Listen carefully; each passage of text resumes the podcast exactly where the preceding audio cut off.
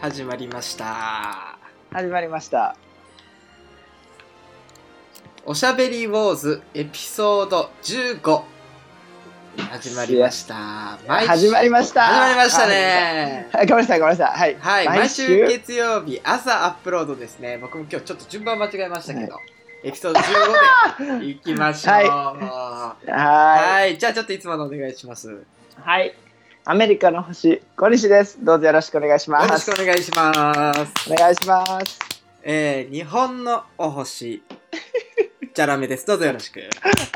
お願いします。よろしくお願いしますお願いします。あのね、いはいあのね、はいはいきあの多分ラジオをね聞いてくれてる人とね、あの連絡を取ってたんですけど先週はいはいあのね「お」をよくつけてくれてました ねどういうことあいや前回「お」をいっぱいつけましょうのくだりですやねったやった。そうそうおお祭りが行われ ましたよ本当にそうだね。後半忘れてたけどね、あれね。後半忘れちゃったよねだか忘れらてちたょねっとこ今回も意識してやりましょうかそうだね。はいはいはい、はい。本当にあのあとうんなんかやっぱ15回目はい。じゃないですかなんかね、い、ろんな人にね本当に MC として2人ともすごい成長したよねってこうお言 葉お言葉をお言葉をいただいてますよ。ああ、嬉しいです。そうだねね自然にできるようになったもんね。だよねだからさ、俺思ったかいけどさこれってラジオじゃないですか。はいはいはい。でもこれねプレゼンスキル上がってますよ僕ら本当いや絶対今ちなみに僕大学院であの、ダンスの授業があるんですよ必須のうん。でそのダンスの授業っていうのが何かって言ったらダンスってなんかその振り付けを覚えるとかじゃなくて、うん、気持ち悪い恥ずかしい動きを人前でするって授業なんですよああ、ちょっとコンテンポラリーダンスみたいな感じかな。じゃそうそうそうだはいはいかはいら地獄なんですよ一応あ確かに地獄。そうはって恥ずかしいって感情が芽生えたらもう地獄なんですよはいはい。ただ僕それにおいて無でやりきることができるんですよねマジで無でであの本当に真剣な顔してマジで体うにょうにょうにょみたいなのとかをさあの本当に1分間やりきることができるようになって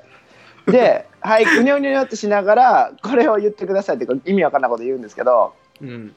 その時にやっぱね心を支えてくれるのがこの収録ですよね。ああ、でもそれはいいですね。そうなんか喋ったりとかさちょっとなんか恥ずかしいことを言ったりしゃさなんかしたりすることにおいてさうん。いいやもうなんかやっぱさラジオってさ最初の収録の時ちょっと恥ずかしいじゃんはいはいはい。なんかえこれっていいのかなとかさやっぱ何でも出だしってあるじゃないですかはいはい。そういうのを乗り越えたっていうのがまあ一回あるからうん。なんかまあ演者になれるようになりましたああ、なるほどね。そうもう自分は今人前に立って見せてるんだっていうスイッチをね入れるもことができるようになったんで、もうねなるほどあのすごいおしゃべりウォーズによって僕はね、プレゼンスキルが本当に上がってるなっていうのを最近感じてますよああ、いいじゃないですか。はいどうであすチャラメさんなんかそんなタイミングありますあのね、僕、ついこの間ね、あの、うんプレゼンがあったんですよ。へえいいねそうなんですよ。で、うんちょっとその、えーグラフィックの方だったんですけど、うん、うんうんうんあの、見事にこけましたよね。えどんなこどんな感じでなんかすごいなんかぶっ冷めた感じでそれともなんかまあじゃあ今回はちょっとダメでみたいなあ、そうそうそう。一個も採用されないっていう感じで。あんまり良くないえそ感じでしたね。えそういう時ってどういうテンションなんですかんって感じ、いや、えークソって感じあ、でもそうムだカね。つそくれって感じそれに近いかもしれない。やっぱそうだよねうんですよねうわーって感じだったから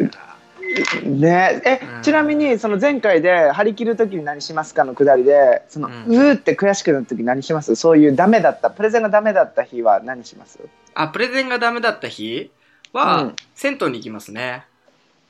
いいね。はい。すごいいい回答、お回答ですあね本。当うん。で、お、うんお体をゆっくり流すわけやろ当そうだね。やっぱ湯船に頭から突っ込んで。いやいやは、いやりこと一緒 やん。銭湯で頭を入れないで、 そんなルールなかったですあるかあるある。確かあれダメだなありますよね。ダメダメダダメメダだ。メでもまあ落ち込んでますからね、それぐらいは多めに見ていたそうだいそうて。そう。でもそれ本当に湯船一回突っ込んでバーって出て、なんかこうね、うんリセットしたみたいな、なんか自分の中で思いい出いねで。結局いいわけだ、え、しかもチャラメさん絶対ひまわり牛乳飲むでしょ。ね。絶コーヒー。対、あの、フルーツミックス。あ、へえ。ミックスですよ。飲んでう。そう。飲んでそうやね。もう一瞬で想像ついたわ。そうね。フルーツミックスをわーって飲まフれるルねーツミックスだね俺俺多分一緒におったら横で朝日の缶ビール飲むよね100%そうやね。ねねもう想像できるわ毎回そう、だって、本当にさ、その、ね、なんか、二人でさ、こう、どっかお店入ってもさ、速攻こうメニュー見てさ、僕は速攻でこう、食べるものをこう、バーって見うるんじゃん。うんうん速攻でお酒のメニュー見るっていう。み見ますよね。だって全然違うもんね、いい店の定義はもう酒が安いですからねあとはもうとりあえず無 視でもさすごいよなんかさこのライフスタイルを貫き通してまあね、しばらくお時間が経ったんですけどはいはいはい。やっぱねパリの時もそうだしニューヨークの時もそうなんですけどやっぱ世界共通でね、うん、あのね、気違いらしいですよ。それはもう世界共通。どの国籍の人にも言われますね。あ、えっ、と、ジェダイ小西が基地がでしょ、あーはいあのねまそれそうかあのー朝超テンション高く、イエーイって行くじゃうん。はいん。でさ、まさかやけど飲んでないので、僕は超冗談に言ってるんですよね。はいで、僕もう4本ぐらいぶちかましてるんですよ。 はい。朝からね。そうそうそうそうそう。してやばいよねしたらもうん、本当にね、惹かれる。でもまあいいですよ。キャラ的にはもう向こうもね、僕を喜ばそうと思ったらみんなね、ありがとうって言ってね、でっかい缶ビール買ってきてくれますからね。 すごい。 そう、いい友達たち。そうね。う、そうんね。本当に嬉しい、なんで、まあ、は15いは回ということでね、はいはい。あのちょっとね切り数字まで来ましたね、はい。なんで僕らもまあ、まあ、まだ進化途中ですけどあ。はい。だいぶお成長になられてというお褒めの言葉をいただいたというありがとうございます。ははい、本当にありがとうございますい。それではコーナー行きましょうか。はい、お願いしますはい。えー、はいいますね。記念すべき15回目。ニュースラ ブ始まりました。ニュースありがラとうブごで。ざいますこのコーナー、日本のホットなニュースを、えー、ニューヨークに住むジェダイコルシに、えー、お届けしてお話ししていくというコーナーですけど、えー、 あーあ今日のニュースー読みはましょうか。い今度こそナブせいかな今度はダブ制ですよ。本当にまああっ結しゃ構これに関係する人は多いと思うんですけど、割と真面目な今日はニュースをたまにあのもう読むと思います。ほうほうほじゃあ読みますね。ほううん残業規制4月スタート罰則付き働き方改革本番とということで。ええー、本文読みますね。えー昨年成立した働き改革関連法のうち時間外労働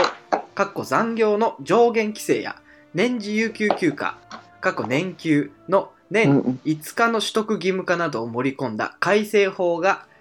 4月1日に行われる。これまえーおうこれまで青天井だった残業に初めて罰則付きの上限が設けられる大きな改正。高収入の一部専門職を労働時間規制や残業代支払いの対象外とする高度プロフェッショナル制度も創設され、働き方改革が本格的に始まる。来年4月には、正社員と非正規労働者の不合理な待遇格差を認めない、同一労働同一金、賃金もスタートする。とのことなんですけど、はあようやく日本でもね、始まったかっていう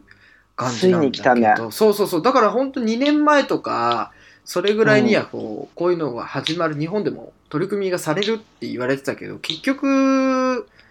その働いてる僕らからしたら何も変わってなかったわけなんですよ。うんうんうんうんうんだからそれがようやくこの今年の4月から、えー本格的に、えー導入されていくということで、うまあ、すごい日ーん本らしいニなるュほどースでねしょ、なんかさうんまあ僕に関してはうんファッション以外の企業の感じがあんまりわかんないんですけどうん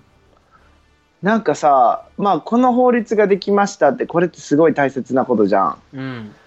でさなんかね俺もんなんか無駄な残業っていっぱいあるじゃん。あるある。ね、無駄な残業は削りましょうよって話になるじゃん。うんでそれはすごいいいことでさなんかたまにさでもちょっと不に思ったけど残業をす代をすごい当てにしちゅう収入の当てにしちゅう人結構おらんいるいるいるいる。おるよねそういう人らはこれの改正にちょっとなんかえー、やめてって感じなのかないや、もうもちろん、あの、少なからずあると思いますよ。まあそうよねうん。でこれはさ、まあ、法律が改正ってことはそれを守らん会社はまあある程度罰せられるのかなそうそうそう。それが、あの、うん今までは、その、逮捕しますって言って、要は、あのーなんて言うんだろうね、えー改正法しますって言うけど、ほとんどの会社は別にそんなのは合ってないような感じだったから、それうんが4月からもう少しこう厳しくなって、いろんな会社にちゃんと、あの、ダメですよっていう規制を敷いていく取り組みだとは思うんだけど、うーんでもやっぱなんりかうん残業をすごいしてる人たちからしてみれば、うんあの残業代は確かにすごい入ってくるかもしれないけど多分それ以上にねやっぱり休みたいと思ってる人の方が多いと思うよまあね日本はちょっと働きすぎよねうーんてかファッション業界働きすぎ働きすぎじゃないわだらだらしいう時もあるじゃんなんか時間ねなんか、あのさ日本のそのザ企業みたいなのに入ったことないけどさ、なんかさまあファッション業界って本当にさうん残業って当たり前じゃ当んたり前やね定時に上がるなんて感覚がなんかほぼないじゃんないないないないであー自分が、うんないね自分が個人でさ作業する時もなんかあんまりないじゃんうん何時で毎日きっかり終わるみたいなのがなくなってくるじゃん。ないないないないない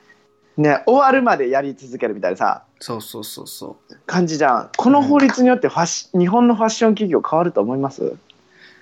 うんいや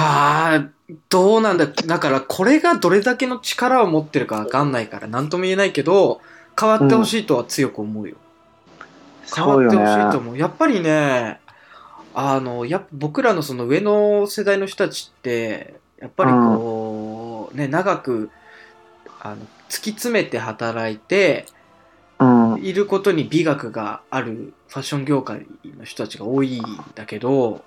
うんやっぱね、僕らから下のこれからの世代、まあ僕らも含めてだけど、の人たちは、それに対して全く、おそらくもう本当に美学を感じない世代だと思うんですよ。うんうんうんで、そうなっなんたか時に、そう、だからうんその有能な社員とかさ、うん有能な社員って僕はやっぱりみんな結構頭がいい子たちだと思うから、そういう人たちがどんどん多分辞めていっちゃうと思うんですよ。うんこれから特うんうんうにん。そうなった時には結局会社のためになってないのかなって思っちゃう。そうねなんかさあのお僕的な意見でなんか最近はねよくそのゲストを迎えてトークをねするっていうデザイナーとかきファッション業界の人の話を聞くっていうのをね卒業間近だからやってるんですけど、ニューヨークってそういう面ではねこういうところなんかすごいしっかりしてよかったねファッション企業も、あ、そうん、そういう印象だからニューヨークで働くならもうお金もしっかり交渉していいお金もらってう。うんなんか無駄な働きとかを削ってなんかもうキャリアんなんていうかキャリアウーマンとビジネスマンみたいな感じでさうん。もうなんかファッションブランドといえどなんかもう本当にパンパンパンこの時間でこのぐらい効率よく終わらしてお金をどんどん稼ぐみたいななんかか感性をすごい感じるんですよ。うんうんうんうん。でねこあのこの間あのかトークに来てくれた人がいるんですけどその人キム・ジョーンズとすごい仲良くて、うん。キム・ジョーンズのルイ・ヴィトン時代ですよ。はいはいはい。ねそうキム・ジョーンズってお金もすごいもらって、うんすごいパリのところに家があったらしいんですよはい。でそのキム・ジョーンズの家に行った時に「最近どう?」って言ったら「すごいね部屋もね広くてアート作品とかいっぱいあって彼のコレクションとか家にうん夢のようなねあの見た目をしてるんですよ生活感が、うんでもキム・ジョーンズが僕はねもう自分の人生がないってね嘆いてたらしいんですよビトン時代はいはいはいやっぱ時間がないとそう犬のように働いてるって言ってうんだからすごいね富とね名声をこう得たように見えて実はもう働きすぎて何にんなんか自分の時間がなさすぎてうん本当に過酷な時間だって言ってたらしいですよ。うんでその人たちとなんかまあいろいろね質疑応答できる時間があってなんか、じゃあ例えばあのヨーロッパって特にそれが多いっぽいんですけどはいはい特にロンドンねうん本当に3年間無給でブランドの下で働き続ける人とかざらにいるうんんですよいますねイインターンみたいな感じだよねそうター中3年間インターンってさもう残業もするしさもうなんかもういろいろ分からんじゃんそのインターンシップ制度って。うんでさその人が言ったんやけどそのブランドが、まあ、マックイーンが好きですとうんマックイーンのとこに行った時にあなたはあのワークフォーラブなのかワークフォーマネーなのか、ワークフォーフェイムなのかどれですかみたいな話になってはいはい好きなブランドに就きたい夢を持ってる人はもうそのブランドが好きやけ愛愛してるわけじゃないですかそのブラはンいドは、はいはいはい愛があったら人間頑張れるじゃんうんだからそういう人たちはもう愛もう恋するそのブランドに恋するから、無給でもどんだけ長く働かされても大好きだから働くとうんそれがまあファッションのハイブランドのもうあの流れになってるとうんで僕はもうそれをね横目すっごい聞いててもうねぶっさめたんですよねやっぱりうんそんなこといつまでもやってられるかみたいなうんうんうん愛のために3年間働けますいやーどうだろうでもうーん無理だね無理でしょ3年間も。でそれで思ってあのニューヨークってあんまそういうことないんですよね。なるほどそう結構ねあのお金払うインターンシップとかもしっかりしてるしそうだよね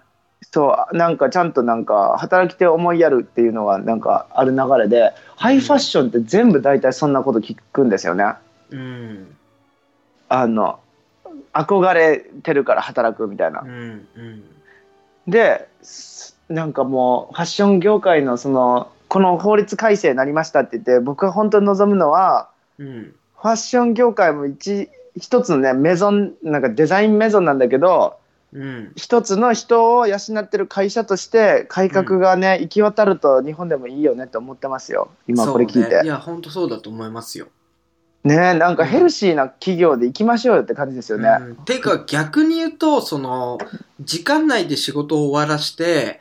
あの自分のことに時間を費やすってことって割とやっぱりすごく難しいじゃないですか、うんそれはそれで。で、うんそれを難しさからなんかこうちょっと逃げてるような気もしてうん逆にそういったことへのなんか努力っていうのってこれからの時代ってすごい大事なのかなと思うんですよ逆に楽だと思うんですよ、うんなんか何も考えず残業をするっていうことってうんそれよりうんうんうんももっと効率よく仕事をして会社のためにそのね仕事を回して終わらしてうん時間を作るっていう努力っていうのを会社側からもこう考えてあげらなきゃいけない時代なのかなと思う。チャラメさん残業してますいや半端ないっすよ。はあそれは何ですか自分のやるべきことが終わってないのかそれとも周りの空気があって残業しざるを得ないのか、あーまあ全部っちゃ全部かもしんないけど、うんなうんかこんううん、割とこう終わりのない仕事を、うんうなんんうかん割とそうじゃないですか、デザイン関係っていうか、ファッションのデザインとかって、特にそうね、やってると、こう終わりのなそのい仕事をするような。そのその残業中ってテンション上がってますそれともうわ時間来ちゃってやべえって感じですああ、でもなんかもういつも通りって感じだよね、別に。ああ、うんでなんかもうそそれこじはゃもうえあんなんかちょっともう少しするんですけどじゃあ例えばもう時間になった定時になったやることまだ完璧に終わってないけど時間なんで帰りますって言ったらすごいことになりますなるなるなるああもう怖い怖い怖い怖い怖いでもそうですよね、うん社員ってまあそっか、そうだね僕あれだかなんら俺ですよ僕そ、正社員のある会社でその新卒時代ですよまだ、うん新卒で、まあ1年目でぐらいの時に、そのうん一緒に仕事をしてた先輩があの、途中で帰ったんですよ、まあ、夜う10んうん時ぐらいかな10時ぐらいにうバんーッと帰っうん、て、えもう遅うんそうそう帰ってじゃあその流れで僕も一緒に帰ろうと思ってうんうんバーって帰ろうと思ってバーって行ったら、まあ、そこのフロアの一番偉い人がこうやってうん「じゃあお疲れ様です帰ります」って言ったら「なんで帰るのよ」うんみたいなえ怖っなんで引き止めらよれてえいうんや先輩が帰ったので仕事が進められないので帰ります」って言ったら「いやいや関係ないでしょ」みたいえ怖っなマジあうのんその残ってる先輩たちのそのなんか仕事を手伝いますかとかこう聞き回ってうんやりなさいよみたいなことをすごい言われてたでえー、もう今今でも俺はもう嫌しょ、本当にそうそうそうそうそうそんなそうかまあそうかえー、もう本当に嫌からねえ怖い怖いそんなこと言われたらさ一瞬で嫌いになるよ まあ ねまあまあまあうんえー、なんかもういそれはさもう法律改正もいいけどそのなんかね気持ちの改正してきたいね そうね。まあ、ということで、まあ、ちょっとこの話に関して、ちょっとまだまだ終わりがないので、多分ね、このラジオでも何回かこの話はまたしそうですけど、えー、そうやねまあだからざっくりまとめるとしたらですよはいはいはい。ほんとざっくりまとめるとしたらもう日本はよくやったよって感じも うこの本当にね、うんあ、の残業は良くないとかよりもなんかそういうねあの気持ちうん。が良くないみんなのね、プライベートの時間を尊重するっていうのを大切にしていこうそうしましょ本当に夜のそうだね10時にね返さないなんて、ね、考えを持ってるあなたはね本当に意地悪う。やめてやめて。 まあ、そうだね。以上ですよまあ、だから、このね、改正法に関しては、僕らとしては、もうどんどん言ってと。ぐいぐいと。本当どんどん言ってもう皆さん健康健康第一はい、ということで、はい本当にねあありがとうございま今す日のすニュースナブはこはこいますでとごいいうことで、はい、ごい学んだあはいりがとうございますありがとうございますじゃあ次のニュースに行きましょうか。次のニュースに 行くわ完全ボケてた。 ねえもう一回聞かされるかと思ったでもまあ今回のこのラジオはさ、二人でも始める前に言ったじゃん。ちょっと今日バカっぽく来たいねと。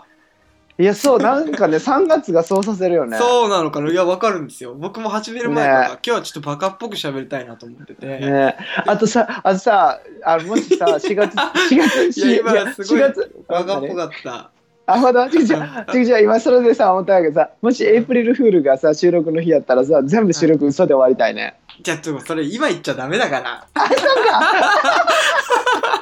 もうバカっぽいわ。それがあくまで3月はこうさ せるね。はーはい、ということで。い、はい、とじいゃうあこと次のコでー、ナー行きましょうか。はい、お願いします。読みますね。はい、はい。えー、フォースの修行。始まりました。ありがとうございました。記念すべき第2回の本当にこう新コーナー、フォースの修行。ちょっともう一度コーナーをざっくりしょ、うんうん説明しますね。えーうんうんうんこのコーナーは我々ジェダイのフォースを鍛えるために想像力を養うコーナーです。何々で一番何々もの。例えば、料理の中で一番強そうな料理は、ジェダイ小西さん、何ですかえービーフストロガノフ。はい、というように言葉ものの響きを持つ力を我々ジェダイの 想像力と瞬発力で答えていくというコーナーです。うん、なので、はいえー前回同様前半部分「何々の中での」という前半部分と「何々のもの」という後半部分装飾ですね、を2人で、えーこの生で作ってうん。えー答えていくということで今回は2人とあのうんなんか網だくじを作ったんですよね、そうそう。はいあのまさかをね起こすためにねはいそうですねさらなるさらなる瞬発力を鍛えるため瞬にはいそうだから前半と後半の、はえっいと、ワードがねはいあの化学反応を起こすようにね そうだね僕らのちょっとほんと想像ができないようなねそうそう選択肢を飛び越えるっていうやり方にしましたねわかりましたどうでした、うんどっち行きますあの僕じゃあ最初の先頭行っていいですかじゃあ前半部分行きますはいあの3月なんでねキーワードもすっごい全部赤っぽいですよじゃあ網田くじりますはいじゃあ僕も網だけタンタンタンタンタンタンタンタンタンタンタンタンはいできましたはい僕もできましたじゃあはい、はいじゃああのテンポよくいきましょうねはい行きますじゃあ果物の中で一番あーハードボイルドなものちょっと待って。ちょっと待って。ちょっと待って。ちょっと待って。ちょっと待って。俺その、その単語が意味分かってない。ハー嘘ドボイルドはいはい、は何い、それ何それ何それだからちょっとハーこドうハードボイルドですよえ、待って。ハードボルド違う違う違うハードボイルド ハードボイルド。え、何えちょっと待ってえ石本当になってないのあでもわえ待ってかんない俺ハハードボイルドを説明してって言われたら難しいよななんてえ説明してるハハードボイルドって何めっちゃ湯がいたってこと熱湯でしっか り、しっかり湯がいたやつの話やだべえなんて説明したらいいんだろうえ、ハードコアあーでもなんて言うんだろうその、うんなんて言うんだろうハードボイルド、なんて言えばいいんだろうな、ハードボイルえ、じゃあ、ちょっと待って、ちょっと待って。じゃ感あ覚であるんだよねハードボイルドじゃあ、は人間で言うと人間のハードボイルドはえっとあれ騎士団の団長あーまあそんな感じであでも違うねあのキキキリンの旦那さんやね誰誰誰誰誰誰キキキリンの旦那さんってキキキリンの旦那さん誰だっけ、うんえ全然名前出てこんあならなんとか言うやなんとか言うやあーでもまあすすっごい男っぽいというかああオッケーオッケーまあじゃあなんと超なんかハあードの、ボイまルド、マグナム銃持ってるみたいなイメージでいいんじゃないあ オッケー 果物果物がね果ああ物そうがあ分かりやすいのあったかもしれない男が惚れる男みたいなああそれをハードボイルドっていうがや、うんちょっと固めに茹で たあそうそ茹うそうそうでそうそ卵をう、ね言うのはよそうそう固めのなんとかああオッケーオッケあーのオッケーそうだからえ要もうはここではさそんなうん果物果物だよねうんうんうん果物の中で一番こう、うん果物界からこう憧れられるような、ハードボイルドなやつねそうそうそう そうオッケー果物業界で一番ハードボイルドねそうこいつはもう憧れもう邪道を言ってるわけじゃなくうこいつこそだろみたいなんがもうハードボイルドねハードボイルドですよえもう俺一つしか出てきてないまあそれはいいことかいやもうそれはいいですよ僕ももうありますそうよ、だねはいオッケーじゃあ、はい先言います、うんそちらであじゃあはい僕から言いますじかゃあその中で僕すぐ言うんで、はいはいはい。えっ、と、果物の中で一番ハードボイルドなものはドリアンです。え、一緒じゃないえ、違う。はいじゃあ僕読みますね、はいはいはいはいはい。えー果物の中で一番ハードボイルドなものは、レタスです。えちょっと待って、はちょっと待って。い。えはい。チャラムさん、果物のと野菜の定義間違ってませあ、ん本当だ。僕なんで今果物とか言ってやついや、いや、びっくりした、今。え野菜じゃん、それ。レタスです よ、ダメやろ。ほんまや。え、どういうこと何が、何が起きたわえ、確かに。今僕もそれ言われて気づいた。え、どう、うんどう考えてもそれ野菜やん。そうやね。俺今、果物とか言って野菜想像してた、ずっと。え、本当にただのバカやん。もう一回チャンスもらっていい ですか じゃあ。うん、しかも野菜やとしてもレタスは絶対納得せんで俺。うん、オッケーです。じゃあ、はい。あのはいお、はい、お読みになってください。はい。えーはい果物の中で一番、うんハードボイルドなものは、はい。リンゴです。あー。わかるでしょこれでもわかるだろう。あのね、ちょっと出たんですよ、リンゴ。はいはいはい。リンゴ出たけど、でもさ、果物の憧れる果物やろ、男の中の男やろ。そうそうそうそう。このか、 これ面白いよね。この果物が憧れるのな果物っあ憧れる果物やろ。リンゴってさ、底辺じゃないて思うじゃないですか。あのね、うんよく考えてみてくださいよ。リンゴって、うみんんな。さ、そのままぼ持ってさ、こうかじるじゃないですか。こう歩きながら僕最近、お昼ご飯リンゴですよ。そうでしょでなんかこう丸歩々きながら、うんもうなんかすごいこううん、食べられるじゃん。あどういうふうに食べられるかっていうのもハードボイルドなそうだよ。仕草食にべなるらわれけや方もあるから、ワイルドだなと思って、その、リンゴのな食るほべらどれね方って、すごいこう、うんかじるってさ、ワイルド要素じゃないですか。ワイ確かルドに要素ですよね、かじるって。うん、確かにね丸かじりされるわけやもんねそうそうそう、そう考えたらでもさそはでもさそれとをひく、それをの反対でさいはい、リンゴってさうさぎにされたりするじゃん何ウサギにされたりって。 うさぎにみたいにカットされたりするじゃんあーそういうこと、おしゃれにね。こじゃれてねそうそうなんか そこなんかあー子ちょっ供っとぽくさ可愛く切られたりするじゃんうさぎのように切られたリンゴに誰も憧れないですよちょっとこじゃれてるところはあるね。うんそんなのハードボイルドとして成り立ってないあのーうさぎ切りのリンゴはじゃあちょっと聞こうか、ドリアンの。ドリアンえうんだからドリアンなんてさ誰も触んないじゃないですかうん。もうその時点でもうレベルが違うんで すよ見たことありますあの外皮ありますよ。ド食リアンべたことあるし。えマジうん。ドリアンのさあのまず外面うん。ハードボイルドでしょまずシンプルにうんうん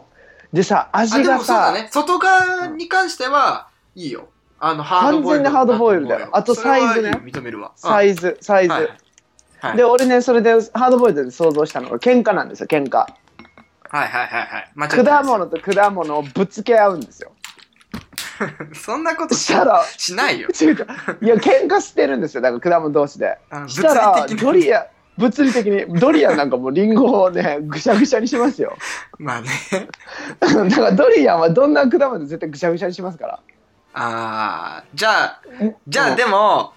うん冷静に考えてじゃあ憧れるんですよじゃあバナナくんバナナいるでしょじゃあバナナとかブドウは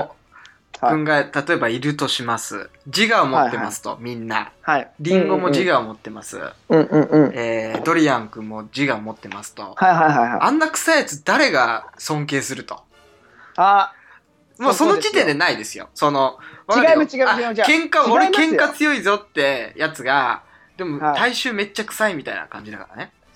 違います違誰いもます違います、はいはいそれはもう人間のバイアスかかってますよ僕の言うハードほ真のハードコアとは人間のバイアスかかってる。そうかかってますよそんなそんな果物の目線になったら食べられたくないんで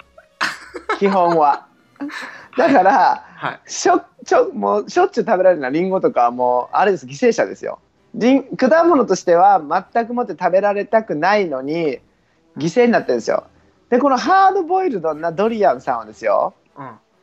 みんななかなか近寄らないんですよその時点でもう臭いからだろかっこいいんですよ臭くないですよだからその人間のバイアスかかってますよ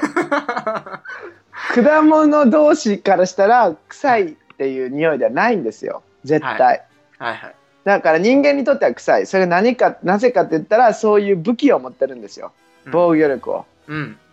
なんかかっこいいんですよ果物同士としてはうん。意味わかりますはいはいもうリンゴとかイチゴとかそういうねポピュラーなやつはビッチですよた だのただのビッチはもい。うなるほど。食べられるそうですよ、はいはいもう売春婦みたいなもんですよはいはいはい。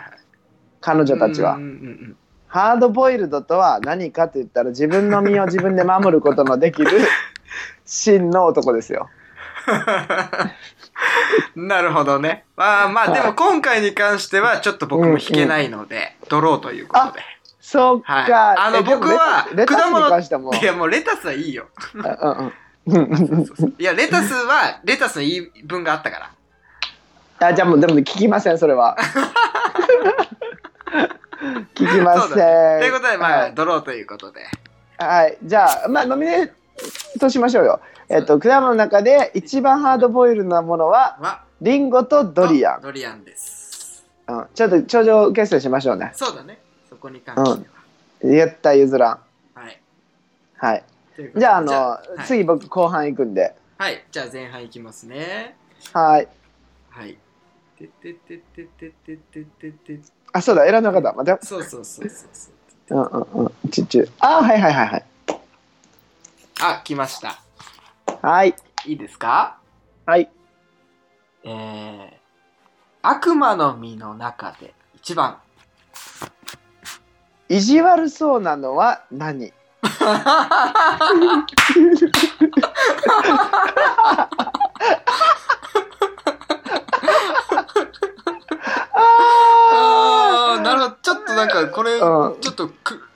なんか化学反応が、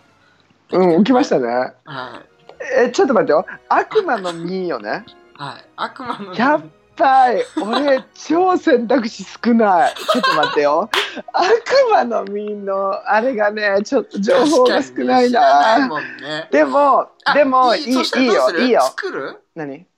あのでも俺大体ねあの予測はできるきさわかるあーゴムゴムの実とかさ花そうそうそう花の実とかだからそういうのをさ同じ単語にこうひっついちゃうのが定義じゃんうんうんうんうんあや作ろるってだこからと大体想像できるきさああありそうなやつを言うってこと そうそう意地悪そうなあ意地悪そうなやつうんあったらいいあうん絶対これは意地悪やなっていうの思うきうんあったらねあオッケーオッケうーんうんうんじゃはあい僕から言いますかはいはいはいは僕い実際にあるやつ言いますうんうんはいはいはいえー悪魔の実の中で一番意地悪そうなやつはアメアミの実の能力者えアメアメアメの実はいえ可愛いけど音楽じゃないわ響きは響きはねうん、えじゃあ僕言っていいですか、はいどうぞ悪魔の実の中で一番意地悪そうなのはネバネバの実の能力者 です。 あのやっぱじゃあね結局ねうん一緒なんですうよんアメアメえも本当その雨雨の実って何、うん、そのアメなんですよ要はどっちあであの空から降る雨やつじゃなくて飴うん甘い飴、あ雨ちゃんねそうそうつくだからベタベタしてるわけですようわだ弱系なるのうざそうそうそうそうそうこれは実際に、ねうんあのワンピースのあのー劇場版ワンピースデッドエンドの冒険で出てくるあのおお敵ボスの能力おななんですけどごおなごいや男ですよあのあ男ねはいえラスボスが雨の ねちゃねちゃながそう、アメアメ、アメ、アメアメのネチャネチャって何 ねちゃねちゃねちゃねちゃゴムゴムのねちピスゃねちゃトルみたいな感じねちゃねちゃねちゃの実の能力者だわラスボスがいや、だからまあ、アメアメのみの能力者。ええもうその時点でうっとうしいねそうそうそうそうそう。パット戦士はい、えねちなに。みにネバネバの実の能力者は存在してないネバネバ、ちょっと調べようか。なんかでもうんありそうな気がするね。もっとね決なまんったんかですよ。響き的にしっくり俺はすごい気違うけどさ確かにネバネバの実、うんだから、あの、二人とでも考え方一緒でしょ。あの、粘着質。あそうで意し地ょ悪そうって粘着ながってねわ かるわ。ねなんかねちこいって感じよねあうわ、待って、うんごめん。おあっったた、あった、あった。えマジ誰すごいね誰やっぱ誰り気になるあ誰えのトレ本トトレーボルさん。当男男です。あのね、見た目結構すごいんですよ。え意地悪そうあのね、めっちゃ意地悪そう。えマジえあのね、名し前かも名ね前、誰僕は知ってるんですよ。名前うんあなのト名前レー誰ボっル、つったトレーボルって言うんだけど、うん僕は知ってるんですよ、これ。あの、ドフラミンゴってキャラクターの、えうんうんうんわかるでしょの部下、部下なんだけど、うんうんうんめちゃめちゃ悪いやつ。あ本当うんめちゃめちゃ悪いやつなんですよ。 どうやどうやって何どうやって戦うかそのネバネバってどういうこと納豆みたいな感じそてか、なんか、うん確かね、なんかその床とかに同化したりとか、なんかしてなかったっけな。そのベタベタえして今待って俺もさ検索したけど顔やばいねやばいでしょ、やばいよね。えもう歯並びとかもやばいしさでも本当にそのなんか意地悪そうだよね。超意地悪 そうしかも桜花七部会のドン・キホーテ・フラミンゴが所属する海賊団の最高幹部3人のうちの1人そうそうそうそうそう。えー、さ年齢は49歳やってね結構年いってんね。ねええー、もうてか顔がやばいでもすごくないですかこれ、合ってたね出。たね出たね俺だって出たねアスパラガスまた掘り投げたもん、それずるいよダメだ。ダメだよ。ね自分のクリエーションでやって よ。アスパラガスに頼っちゃダメだよ。アスパラガス頼り体のあらゆるとこから粘着力のある液体を分泌するやって うえ気持ち悪そうですね。い爆破もできるがやってあ爆破もできちゃうんだ。 うんえー、もうベタベタチェーンっていうのがあるらしいよしかもこれ割と最近のキャラクターなんでね、あの、ジェダイ小西さん知らないと思うんですけど。ベタベッテン流星なんだ鼻水やって鼻水系のベタベタや余計立ち悪いねやっばいこいつマジやばいわ納豆とかじゃなかった鼻水やってでもちょっとそのなれえ流れでさあれも調べてよ、うんアメアメの実の能力者えあちょっと待ってこのさベタベタの実のさあの性格ってある、性格だけ読んでいいああいい意地よ悪そうかとか判断するあ時口癖は「ねえ」で笑い方は「べへへ」で あるひ非常に粘着質な性格で話しかけた相手の目の前すすごい目の前で話したりしつこく自分の言葉や質問に対する応答を求めるが怒ると普通の話し方になり口癖も出なく なるまたドフラミンゴに対しても「どけドフィー」や「バカ言え」などの乱暴な物言いをしまた自分の能力をネバネバと言われると「ベタベタだ!」と少々向きになって反論する何やねん何やねんやって、ね、自分ではネバネバなことをめったもってないがやってあなるほどねうん相当立ち悪いじゃん立ち悪いねで何言ってかアメアメの実はいアメアメの実の能力者とはえーワンピース原作では登場しないんですねはい映画だけですがガスパーではい出てきましたじゃじゃーんこいつも意地悪そうじゃないですかえガスパーデの画像がさうんあなんかさあれちょっとあれに似てないあのー白ひげ似てないですよ全然えあのすごい体のでかい感じあまあよね、ねまあね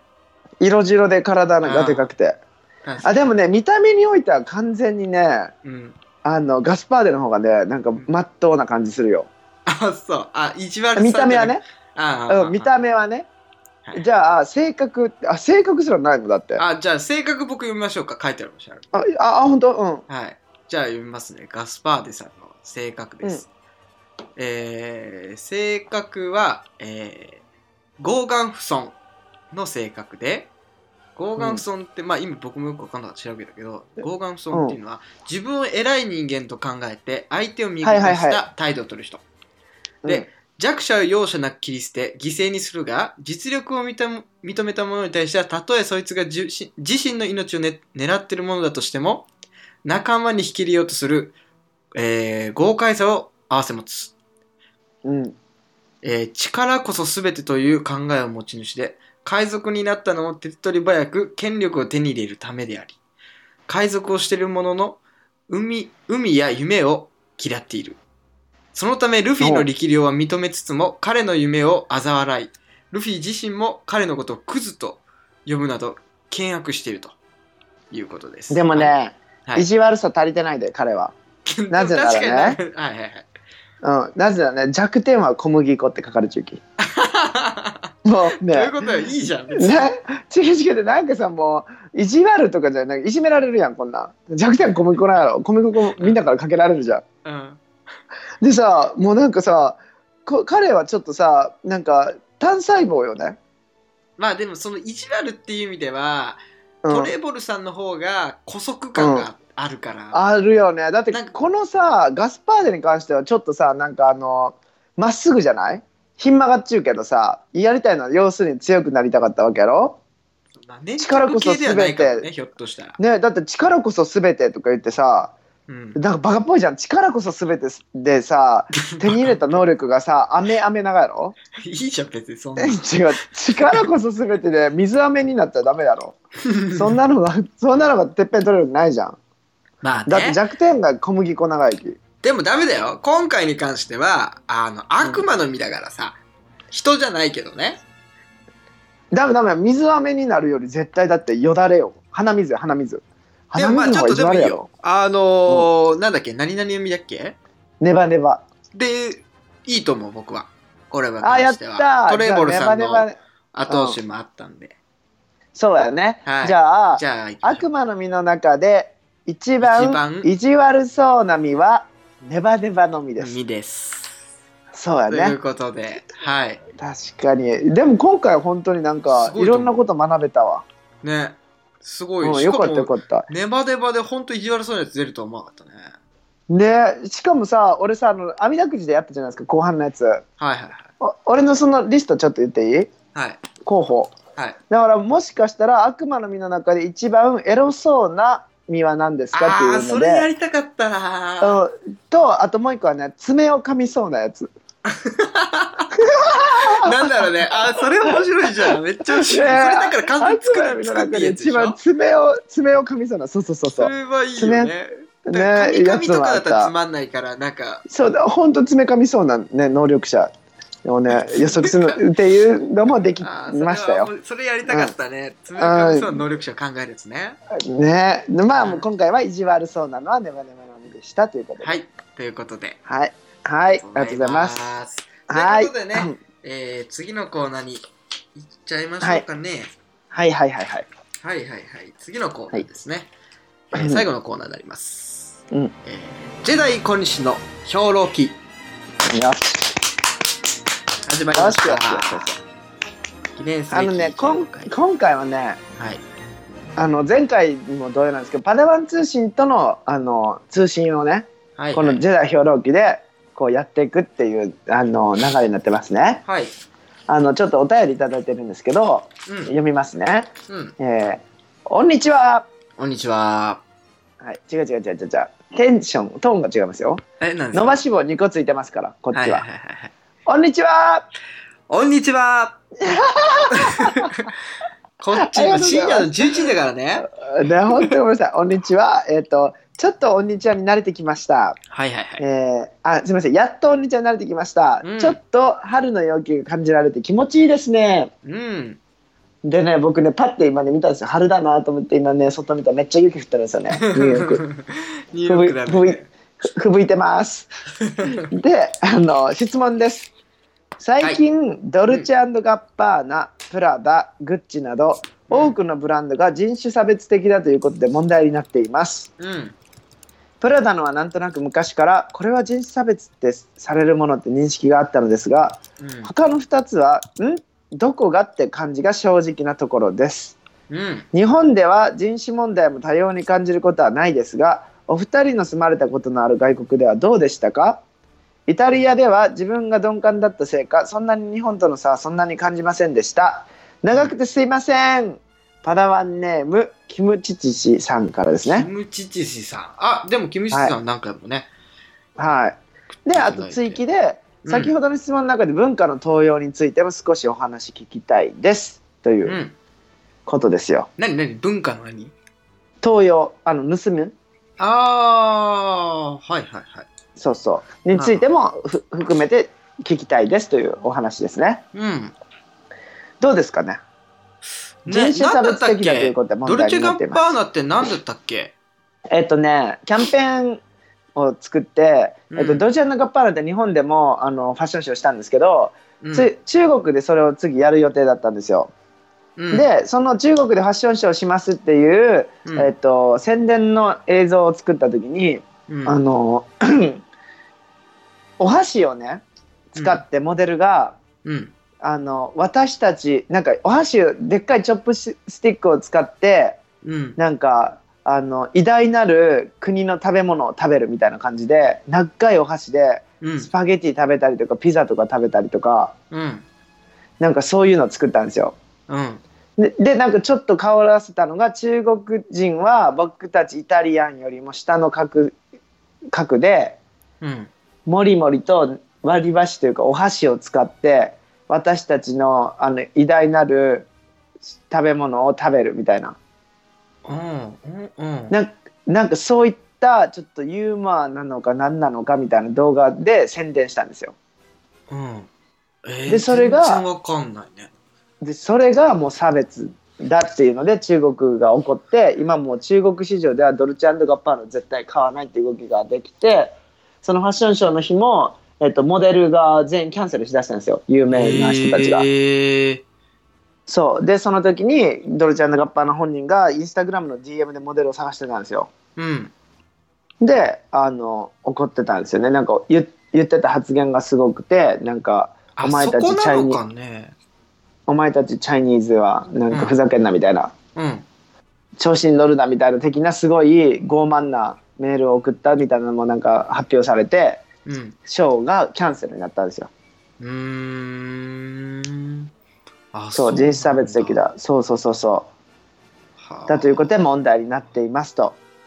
とでおお僕らの住んだ国ではどうだったでしたかと日本に住んでたらなかなか感じないですよね感じないよね人種差別ってあの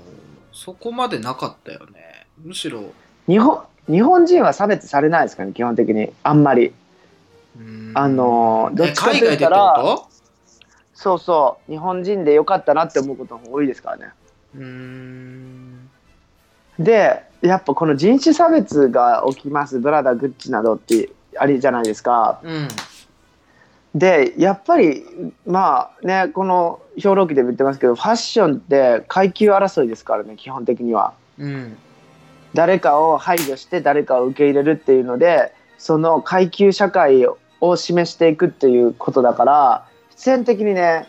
差別だったり人種で線引きしたりっていうのは起きますよね。うーん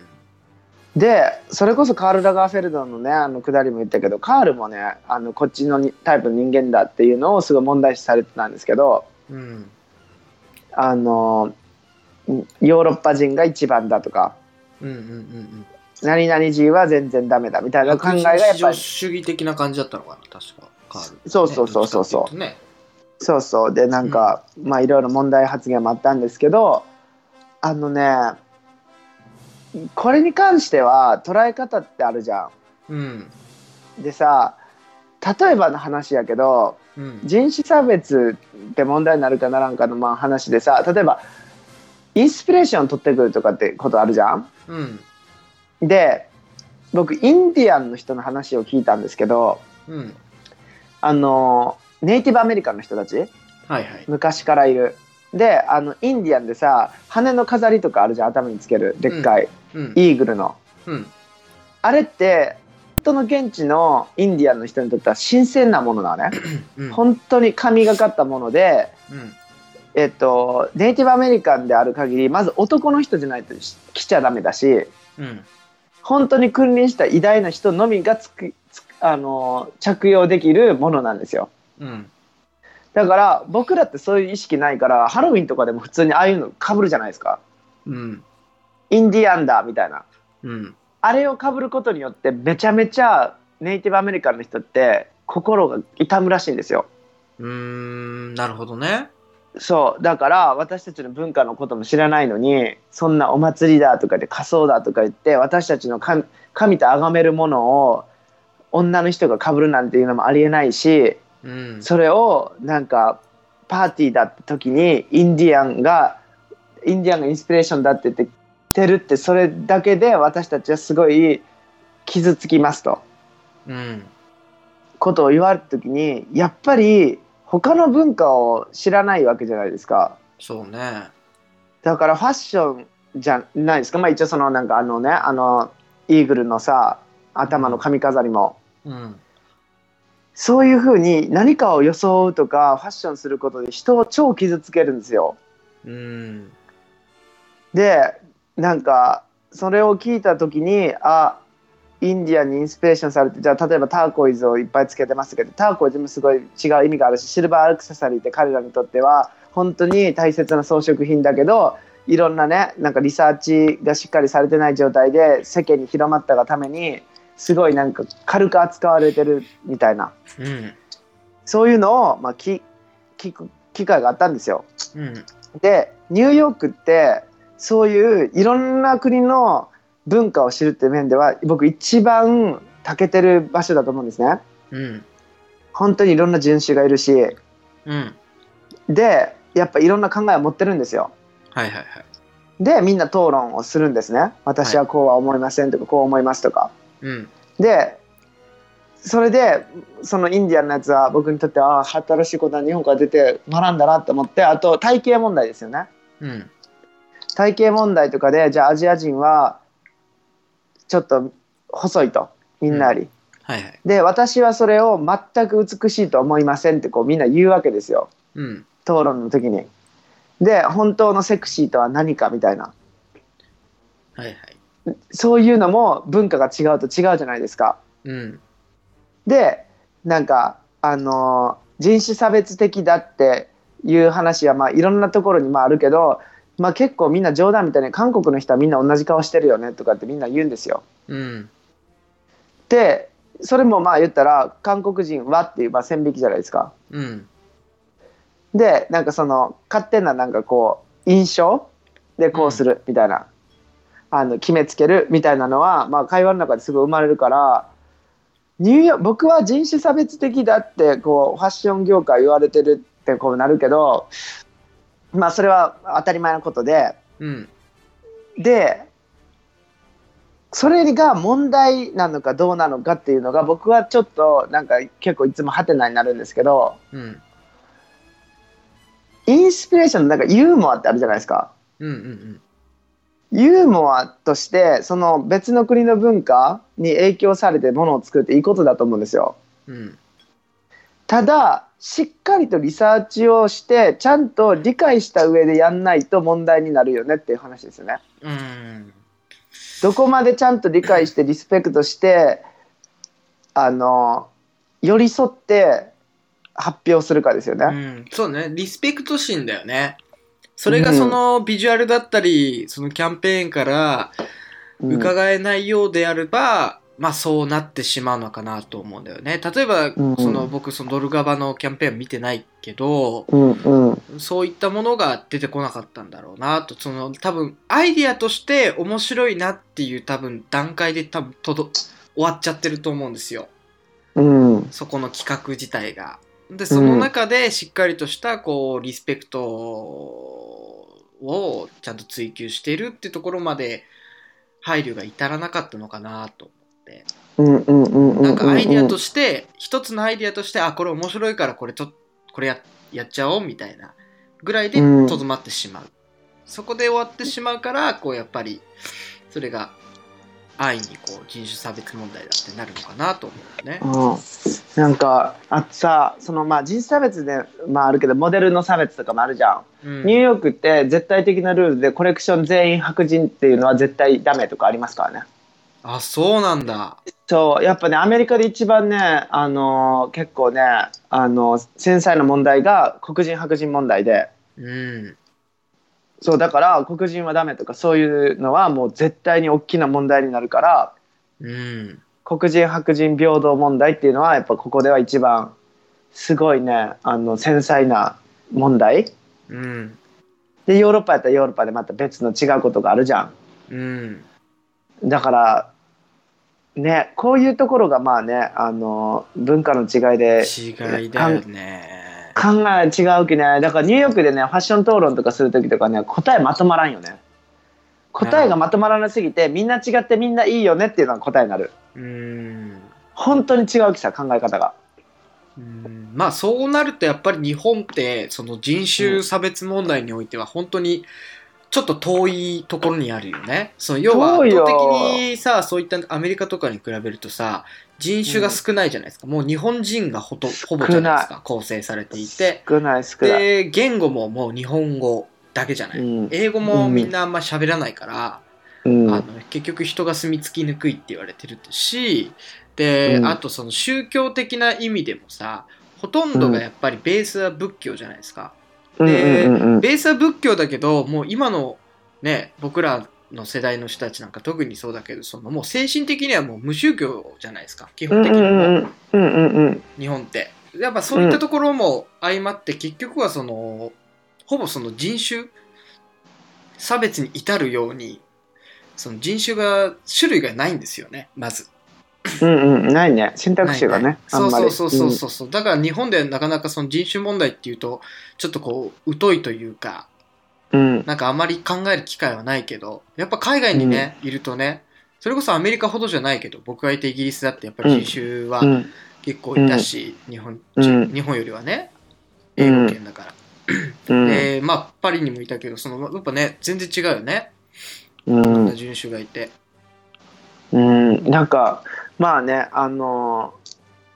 差別なのかうん差別がどこから差別なのかじゃんなんかね、なんうかん、区別はするじゃん人種としてうん確実にこの人はこういうあれだとかあるじゃんうんなんかまあさあのねそういったグループと線引き作った時点でね区別とか差別とかは絶対起きるきねそうね。だからさ、そこの線引き、どこが線引きなのかっていう感覚もさ、日本人だとなかなか難しいよね。自分が逆に難し線引きいさよされる側になったこともないじゃない。難しいだってさ俺さ友達でフランス人とさドイツ人と一緒に飲みる時にさ、うんフランス人の人がさめっちゃあのドイツ人の人のは話をしゆう時にうん。ああのこいつはやっぱドイツ人やけ鼻が長いとか言おったわうん。うん。うん。うんし超尖っちゅうみたいなはいはい。でさ俺からしてそんな分からんじゃんいやいわかるやわかるフランス人君たちも鼻すごい高いけどって感じやけど、うん違う違う全然違うじゃんみたいなここのねドイツ人ってみんなね鼻がすっごい和紙みたいななんかシャーンってなっちゃうみたいな言われてさはいはい。でなんかジョジョークがあんまりできんなんかすごい生真面目な人種みたいな感じでなんかキラキラ笑いよったんやけどうん。もうそんな感覚分からんじゃん俺からしたらえー、そうながやみたいなさ些細なやつ、うん。だからなんかそういうのは彼らにしか分からん人種のねあの国籍による違いみたいなのがあるがやなと思ってさうんやっぱ自分がね日本人である限り日本以外のことを知るのは難しいきさまあ,、うんあの日本はまだそんな問題になってないけど絶対日本人のあのデザイナーとかでやりいうことでもすごいビッグやったらさ他の国籍からしたら差別的だとか言われることもまあ出てくるとは思うよ。うん。あまあまあでもこれに関してはあのファッションをやる上では人種差別っていうのはもうしょうがないよ。そうだね。うん、で文化の東洋についても東洋なのかインスピレーションなのか何なのかとかいろいろあるけどさうん。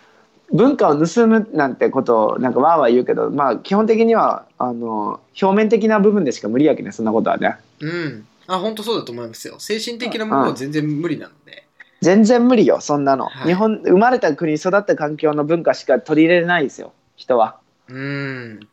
だから表面的に薄っぺらくなんかコピーされるのはあの差別にもつながるから、うん。まあなんかあの文化人種とか国籍とかはすごい繊細な問題やしあの、まあ、物議を醸すべきながらやけどうん。多分ね日本に流れる情報とこっちでなんかみんないろんな文化の人がおる中で討論する内容とはまた全然感覚違うきさ。うんうんうんうん。